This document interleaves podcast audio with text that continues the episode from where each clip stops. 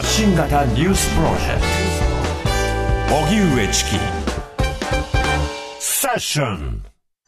サッカー女子ワールドカップ今日開幕。開催地ニュージーランドで乱射事件。サッカー女子ワールドカップが開催されるニュージーランドの最大都市オークランドで今朝銃の乱射事件が発生。これまでに容疑者を含む3人が死亡、警察官ら6人が負傷しています。地元メディアによりますと、午前7時過ぎ、オークランド中心部の建設工事現場に24歳の男が侵入して散弾銃を乱射したということで、男は過去に家庭内暴力を起こしたことから足首に電子装置が装着されていたということです。ヒプキンス首相は記者団に対し、政治的またはイデオロギー的な動機はなかった。国家安全保障上のリスクはないとして、オークランドで今夜行われるワールドカップの開幕戦、ニュージーランド対ノルウェー戦は予定通り実施することが決まっているということです。組織風土改革で責任果たす、ビッグモーターめぐる問題でコメント。中古車販売大手ビッグモーターがドライバーやゴルフボールなどで車をわざと傷つけ、大手損害保険会社3社に対して保険金を不正に水増し請求していた問題。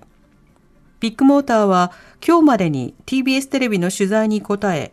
今回の問題を受けて特別調査委員会に提言いただきました組織風土改革をはじめとする再発防止を徹底することで責任を果たしますとコメントを寄せました。また、経営責任の取り方が社長をはじめとする役員報酬の減額では不十分ではないかとの指摘については、真摯に受け止め再発防止に努めるとしました。今後、国土交通省の聴取については応じるとしているものの、いつの時点で応じるかについては明言を避けました。ビッグモーターに対しては国土交通省が行政処分も視野に調べる方針で聴取を要請しています。日米韓3カ国首脳会議が8月開催で調整。共同通信によりますと、日米韓の3カ国は岸田総理とアメリカバイデン大統領、韓国ユン・ソンニョル大統領による首脳会談をワシントン近郊にある大統領の山荘、キャンプデービッドで来月18日に開催する方向で調整に入りました。これは日本政府関係者が明らかにしたもので、韓国大統領府も発表しています。日米韓の首脳が国際会議などと別に単独の形で会談を行うのは初めてのことになり、核・ミサイル開発を進める北朝鮮に対する抑止力強化をはじめ、3カ国の連携を確認するものとみられます。また、半導体の供給網の強化といった経済保障分野やインド太平洋地域での協力も議題となる見通しです。中国、近畿、東海地方で梅雨明け。一方、東北、関東は大雨に警戒。気象庁は今日、中国、近畿、東海地方が梅雨明けしたとみられると発表しました。いずれも平年より1日遅い梅雨明けで、九州や四国より早い梅雨明けになっています。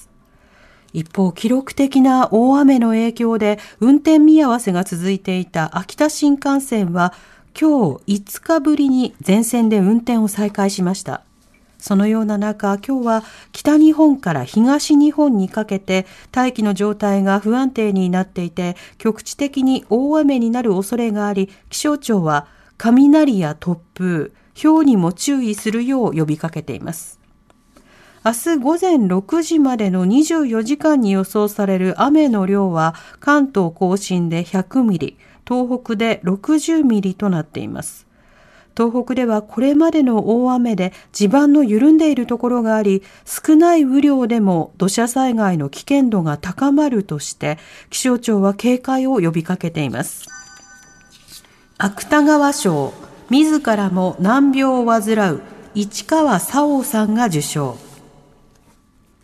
第169回芥川賞直木賞の受賞作が昨日発表されました。芥川賞には自らも重度障害者の市川沙央さんのハンチバックが選ばれました。市川さんは難病の一つ、先天性ミオパチーを患う重度障害者で、ハンチバックも先天性の難病で重度障害者の女性が主人公の物語です。市川さんは今年この作品で小説家デビューし、デビュー作での受賞となりました。一方、直木賞は垣根良介さんの極楽征夷大将軍と永井紗耶子さんの小引町の仇討ちが選ばれました。ではおしまいに株価と為替の動きです。今日の東京株式市場日経平均株価は昨日に比べ405円ほど安い32,490円52銭で取引を終えました。一方、東京外国為替市場円相場午後4時現在1ドル139円52銭から54銭で取引されています。荻上チキ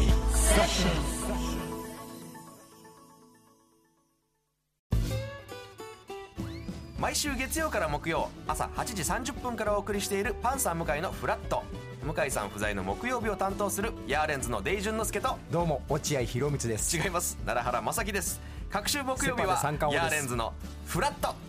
せーの。聞いてね